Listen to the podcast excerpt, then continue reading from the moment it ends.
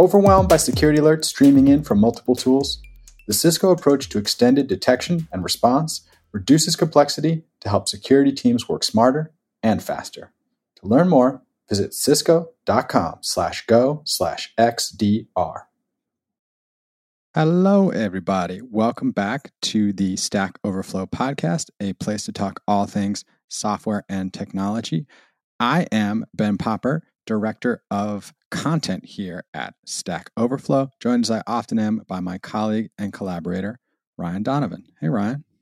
Hey, Ben. How you doing? Ryan, you are the editor supreme of the blog. And today we're going to be joined by someone who wrote a terrific blog post for us. Give the audience a quick intro here. Set us up. What are we going to be chatting about today? So, Jean wrote a blog post for us about monitoring debt and, and how a lot of organizations are sort of getting themselves behind with their monitoring and not taking it seriously. And a lot of monitoring tools are a little tough to get into. Based on the number of clients we have who are advertising various monitoring services and the number of discussions we've had about microservices running out of control, monitoring debt seems like a, a ripe topic. So, without further ado, we want to welcome Jean Yang, who is the founder and CEO over at Akita Software, to the Stack Overflow podcast. Hi, Jean. Hi, thank you for having me. So, for folks who are listening, just give us real quick kind of a 10,000 foot flyover. How'd you get into the world of software and technology? And how'd you end up founding and, and running your own company? Yeah, so I grew up programming. Both my parents are computer scientists slash programmers. My whole family is my uncle, my cousins, everybody. I was not sure that I would stay in technology after college. I considered doing many other things, but I took a couple of computer science classes in college and I uh, continued to do it. And for me, one of uh, one of the big reasons I was considering not being in tech was I thought the tooling was so bad. I said, well, why would I spend my life struggling against such subpar tooling? and um, then junior year of college, I took compilers, I took hardware, I took programming languages, and I realized that these tools are made by people, and people like me could could fix it. So mm. I went on to do my PhD in programming languages. At the time, there weren't a lot of developer tooling jobs out there. It was Microsoft, Google, or Green Acres compilers, uh, or maybe the government. But there, there weren't the you know bevy of of programming tools, developer tools companies that there are out there right now today right. when I when I finished. So I did my PhD to continue understanding how I could contribute to this field when I was graduating, I again looked around at what what could I be doing, and by then I had developed a goal of helping web developers build more easily, reduce boilerplate, help people focus on what what actually matters about the functionality of their systems. And at the time, I again didn't see anything I wanted to do better, so I took a job as a tenure track professor at Carnegie Mellon. Uh, a couple years in, I figured out the thing that was uh, more pressing to do than um, build more developer tools in academia, which was help developers understand prod. So over over the the past decade, I had continued to run into software teams in industry that said all the things that you're doing at the app level sound well and good, but none of it matters until we sort out prod.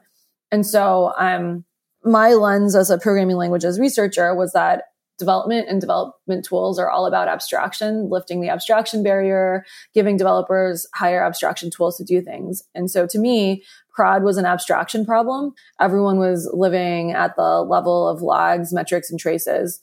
And it isn't covering all of the all of the mm-hmm. needs that people have. Yeah, at that level you still need to sort of figure out what what's going on there. You got to do some digging. Right, exactly. And so to me, it felt exactly like what assembly was 50 years ago. Everyone thought that assembly was how you had to program. You need that level of control. Programming is manipulating assembly. And then over the next decade, people embraced C, they embraced higher level languages, they embraced a lot of other stuff. I believe the exact same thing is going to happen with logs, metrics, and traces and monitoring and observability. But how it happens is very much up to companies like us. So you thought about not doing technology, but then you went to school and you realized you could be the change you want to see in the world. You got into the industry. Tell us a little bit about the the creation of the company and what's been going on since then.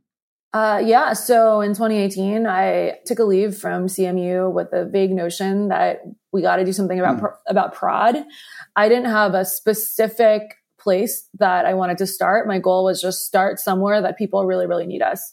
and ultimately give people better abstractions for dealing with prod. It was, it was a very mm-hmm. abstract notion of, of uh, what needed to happen. So I started just by going down my entire LinkedIn, calling everybody that I knew and asking, Hey, what, what are your actual problems? Where are the gaps? The initial conception of Akita was a security company because that was a lot of my LinkedIn. Um, I was a lot of my research was focused around security. That was a lot of my network at the time. Uh, we've since realized that we could go directly at being a monitoring and observability tool. That was where I had wanted to go, but I, I wasn't sure how to get there at first and, uh, until we, we took that initial detour. But um, I moved from Pittsburgh out to the Bay Area, drove across the country, sold all my furniture and just decided this is, this is what I'm going to work on. And since then, you know, I, have built a team of both very good technologists of, of the kind that I knew and worked with before and uh, very strong product people I think that a lot of what unlocks very powerful technology, like technological innovation doesn't really see, see the mainstream until you have the right user experience, the right developer experience to unlock that. We've mm. seen it with ChatGPT. We've seen it with there, there's this nice chart of how long it takes for technical innovations to make it into the world, and it's often it's often decades because you really need to iterate to the to the right UX. But um, I I knew that if we wanted to have impact with technically deep solutions, getting getting the product in UX right was a was a very important part of it. So a lot of the journey has been mm-hmm. building the right team to complement technologists with with the right people to iterate on, on on the right the right user experience. Yeah, so let's let's get into the topic from the article. I know this uh, this grew out of a conversation with Charity Majors, another person in the observability space. Can you talk about what that that sort of seed conversation was like? So Charity and I hosted a Know Your Observability Stack uh, Twitter Spaces where we offered to have people step up to the mic and tell us about their needs, and we would advise them on, okay, this is these are the tools we recommend. And it came out of a, a conversation we had over a, a private one-on-one chat uh, about how different companies have very different needs when it comes to their tooling in general, but especially monitoring and observability. And a lot of the messaging around monitoring observability is this tool is mm-hmm. the be all end all. When in fact, everyone layers a set of tools for their needs. Everyone at their different stage of company needs uh, will pick up different sets of tools. And so this specific article came out of something Charity said, which is, Jean, wouldn't you recommend this one specific tool as the starter tool? And it was the tool I thought of as a starter tool. My company picked it up as our first tool. I recommend it to all of my founder friends as the first monitoring tool they should pick up. But what I realized in answering the question in that very moment was actually it's not the best starter tool because what we've been seeing is my founder friends are not picking it up first. Users of Akita are showing up to our beta and they said they're not picking up that tool first. And so with these two pieces of ev- evidence, it seems like that's the thought mm. to be starter tool, but there's some kind of gap. And so that's what got me thinking, well, a lot of how Akita came to exist was conversations with developers realizing there's this kind of monitoring gap.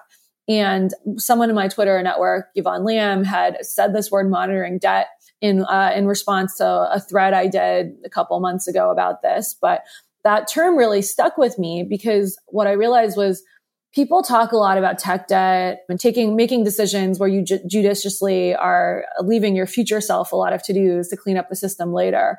Monitoring debt isn't something that gets as talked about. Everybody has a large amount of monitoring debt. So when i was first talking to these developer teams about what's your monitoring stack what's your observability stack they would tell me their ideal. And whenever i ask questions like well are you you know, are you in the middle of a migration? Are you in the middle of a configuration and integration? They would say, oh yeah, we're, you know, this many weeks into it. We have this many weeks left. When I caught up with them, they inevitably, inevitably were not finished, not as far along as they thought they were. And no one was talking about mm-hmm. it. And so everyone continued walking around saying, well, you know, you start with this tool, then you graduate onto that tool, when in reality, maybe a couple people on the team have kind of set up the first tool and the graduation tool is maybe a third person on the team. And it's, it's really covering quite, quite a small fraction of the system at the end of the day. So I guess it's interesting to hear you talk about folks needing to cobble together different tools and the expected sort of starting point was not what you were finding among founder friends. In the time that you've been working there, can you highlight for us some of the sort of key pain points that you feel like you've been able to solve when it comes to this debt, you know, this feeling of being overwhelmed or unable to interconnect tools to clearly see where your problems are or where you're wasting time? What are some of the things you would, you know, tell the developers who are listening? This is kind of what's been working for us and, you know, things folks might try. There are three pain points that we've been working on. There are many more pain points. I won't talk about them because we're not working on Oh, there's so many pain points. Uh, but I'm happy points. to get into them in a, in a next question. But one is initial integration pain. And so my team uses a tool that's not ourselves. It, it's supposed to be an easy to integrate tool and it is easier than everything else out there. But it took five days of one of our most senior engineers on our team to integrate it because we had to upgrade other libraries. We had to make updates to the rest of our system. He was not the original person to build those parts of the system. So on about day two, day three, I got a Slack message from him saying he'd lost the will to live. This was such a painful process. And this was years ago. We had three services at the time. There really wasn't very much to do. I could only imagine what it would look like on a system with with much more surface area. And then we actually ended up turning off parts of the monitoring functionality because we weren't consuming the data. So there's, um, so the first pain point is integration. Uh, the second pain point is consumption of that data. And so for us using other tools, what we found is that if we don't know what thresholds to set for the specific uh, needs that we have at the moment, we end up just turning off all of our alerts and not really consuming that data. Um, that's not the desired situation. Um, we have a lot of layered alerts. So, you know, something gets alerted on at some point. But um, I've often asked, hey, could we have had a more specific or early alert for some of this stuff? And there's just quite a bit of work that goes into that. And so the pain points so far, one, integration, two, data consumption, and then three, accessibility. So um, right now, what I'm seeing on a lot of teams, including our own, is that there, there's people with experience in both the system itself and the uh, the tooling. They can look at graphs, eyeball them, and say, "Oh, this is a good graph. This is a bad graph." But let's say you're a new person on the team, or you're a junior person without a lot of experience. What's good? What's bad? So uh, some some companies have really solid SRE playbooks, or you know, if you're on call, this is what you do. On my team, um, everybody is on call, all of the engineers at least. But what I notice is it does take a while to ramp the team up onto like, check this, check that. And there's quite a lot of detail. And that's a, that's a secondary and orthogonal skill set to really developing the code itself. So what we've been working on at Akita is the first thing, integration pain. I would say we're very far along in driving that down from you know we've taken that situation down from weeks to months to you know less than a day to there are a lot of users who are able to integrate us in under 30 minutes sometimes under 15 we've been very happy with that. Then there's data consumption pain. Uh, so a lot of the tools out there they've taken the view hey we're going to give you all the data. You can do whatever you want with it which is a great view for experts but if you're not an expert, you might want the opposite. So we've taken the very controversial view that you actually want to start with the least amount of information possible and build out from that.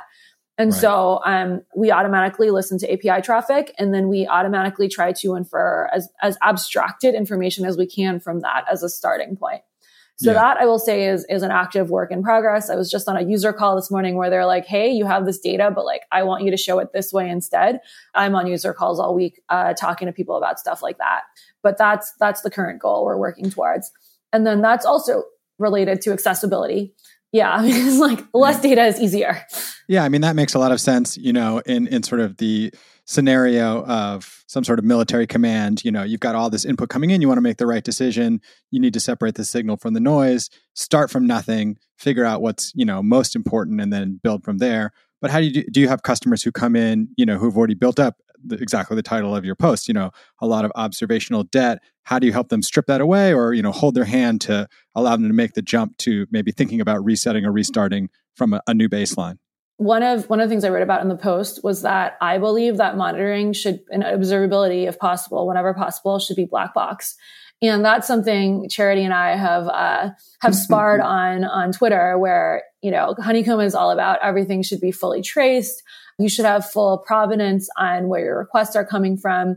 And that is, that's a great view. I love that charity is pushing on that. So I can push on the opposite, which is, Hey, some people are just never going to be able to get to that. So what do we do for them? And in an ideal world, you have, you have both kinds of tooling in your system. So an analogy that I like to make is like, there's, there's a full speed car, manual transmission. You can go around every curve very fast, but sometimes you don't want or need that. Or if you're, you know, going around the streets of Amsterdam, maybe you need a scooter or a bike. And um, there's just different modes of transportation that are appropriate for, for your needs at the time and, and, your desired speed, that kind of thing. And so if you have a lot of monitoring debt, probably you have some amount of legacy code or code that, you know, there's code that people on the team did not write last week. And that's what I define yeah. as legacy. Yeah. Yes, you're talking to folks who work at yeah, yeah. So we're aware. We're aware. Yeah. Yeah. So if that's the case, then expecting someone to go in and annotate all that is not practical. Expecting them to migrate that code over to a framework that maybe does automatic annotations. So people have asked me, well, what do you think about these frameworks that do automatic annotations? And I say that's great for everyone using those frameworks, but what's going to happen to everyone else? They're going to migrate. Migration's a, you know, real pain.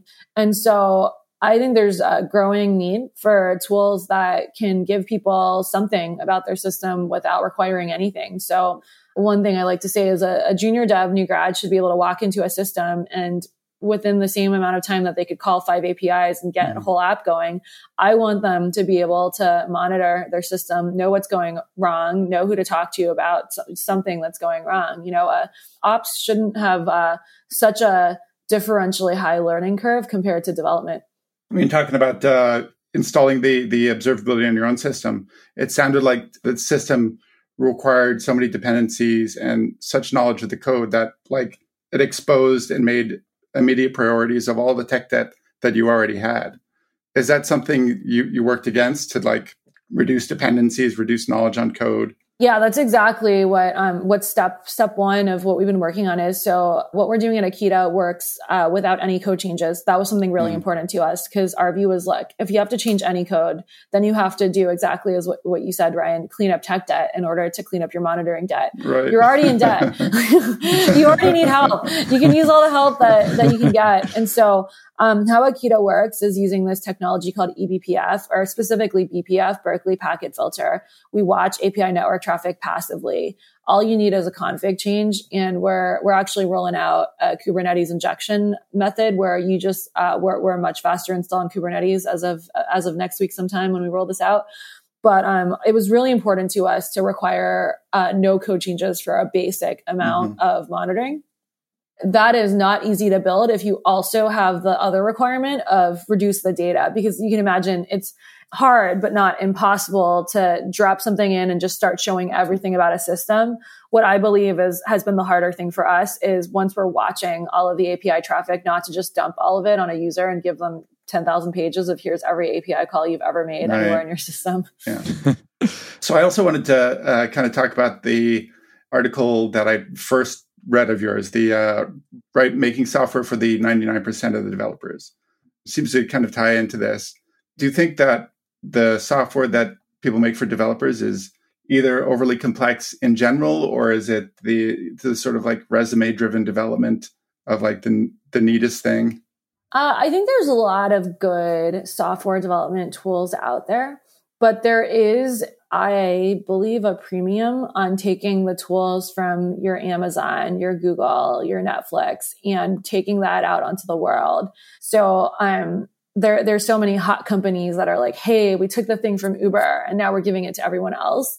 And that's great for a lot of things. When it comes to software development, if you think about it, there's not actually that many companies with those needs and they're never going to scale into those needs. And actually the needs are very different. Mm. So if you think about like Uber scale microservices and the tools that are coming out of there, Uber has tens of thousands, maybe hundreds of thousands of, by now of microservices. Your, you know, run of the mill company, even a very big successful company does not necessarily have that many microservices. So is that tool really relevant for a much smaller company? Or, you know, I think for the companies that are like, we want to be a baby Uber, we're going to be at that scale one day. Like, sure, maybe it makes sense to invest that way but my view is always, you know, build for the scale you mm-hmm. have now. you can always swap it out later. The tools are going to be quite different by the time you get to actually that scale. So if you put together kind of like a practical, like non-biased view of the needs of companies out there today, combined with the the advice that you know build for the scale. Like don't don't prematurely optimize for scale. You don't mm-hmm. have uh, let, let's go back to the basics. You know Dijkstra said premature optimization is the root of all evil. If you if you combine that the takeaway should be hey look most of these companies should actually be building very different kinds of tooling but there's a vacuum there for a couple of reasons. One is companies of a Google, Amazon, uh, Facebook, Netflix scale have the ability to build in-house tooling and then open source it. So that's a big reason why that tooling trickles down that way. Oh, so so that that's not really fixable. Like you're not going to have, you know, the like software shop down the street building their okay. own tooling. Someone has to build that for them. But the other thing is that I see a lot of investment in like, oh, hey, this company is taking Google's tools and giving them to the world. And that to me is fixable. Like that's people giving other people money to trickle down this tooling. And, you know, those people could be giving different people money to build for a like large growing and, um, decently like pretty well capitalized part of, of the world. And yeah. so, so that, that's where, um, a lot of my thinking has gone into like, how can this be different? How can we build for real needs? And I, I would like to say that, by 99% developer, I don't necessarily mean, you know, like some small shop in um, Missouri that um, not talking to anybody else anywhere. Like everything is interconnected now. I believe any any startup identifying company anywhere in the world has the potential to be very very large. Mm. Any company that's not you know one of these like big companies trickling down all of their tooling, um, I would put them in this 99% developer camp. So I, I, have gotten pushback, like, why would you build for such a, such a population of people? And I'm like, this is, right. this is most people. This is most people out there. If you're not Amazon, you're a 99% right. dev.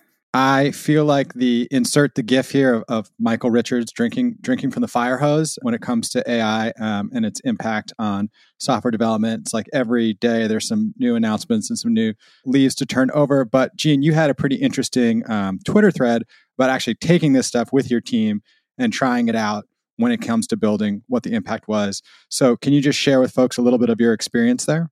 Yeah, I've been super excited about what GPT-3 and Chat GPT enable and what my, I, I, say my team, but it's really one guy on our team over the course of five days released was this feature called Ask Aki. It's a conversational bot that tells people about their APIs. And so Aki is this little very, very polite dog that can summarize this is what your API endpoint does. He can automatically generate example payloads for you. He can generate tests for you uh, to call that endpoint with. He can generate documentation. Very clever dog. I mean, it, it blew all of us away that that you could build this, um, and it was essentially prototyped in half a day which was which was just crazy to me but it's very much in line of why I'm excited about these AI tools. So before this, I was um, I, had, I had a few theses around AI. Like I think that AI is going to allow teams to prototype with AI faster.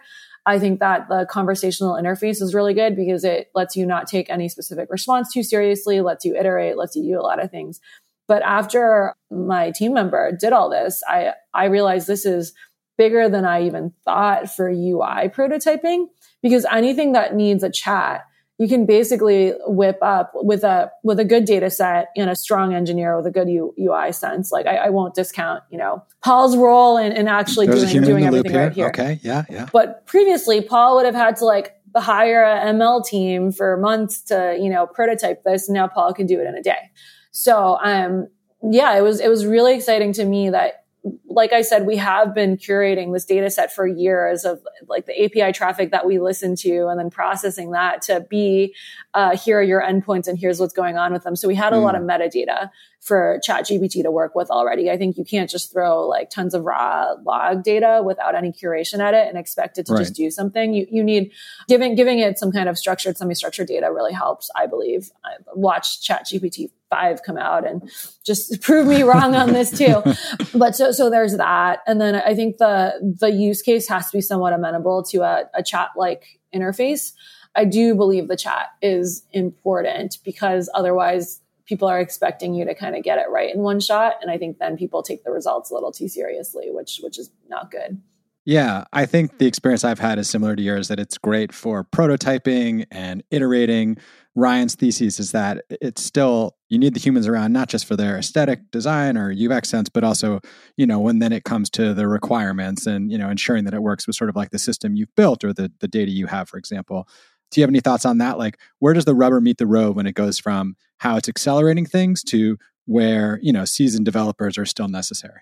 Yeah. Uh, well, I would say that a seasoned developer was necessary to figure out how to feed the right data in the right format and like mm-hmm. what, what use case this really plugged into. I think that that was actually really key. And so, so like all of the insight I would say of how to hook things up came from the developer.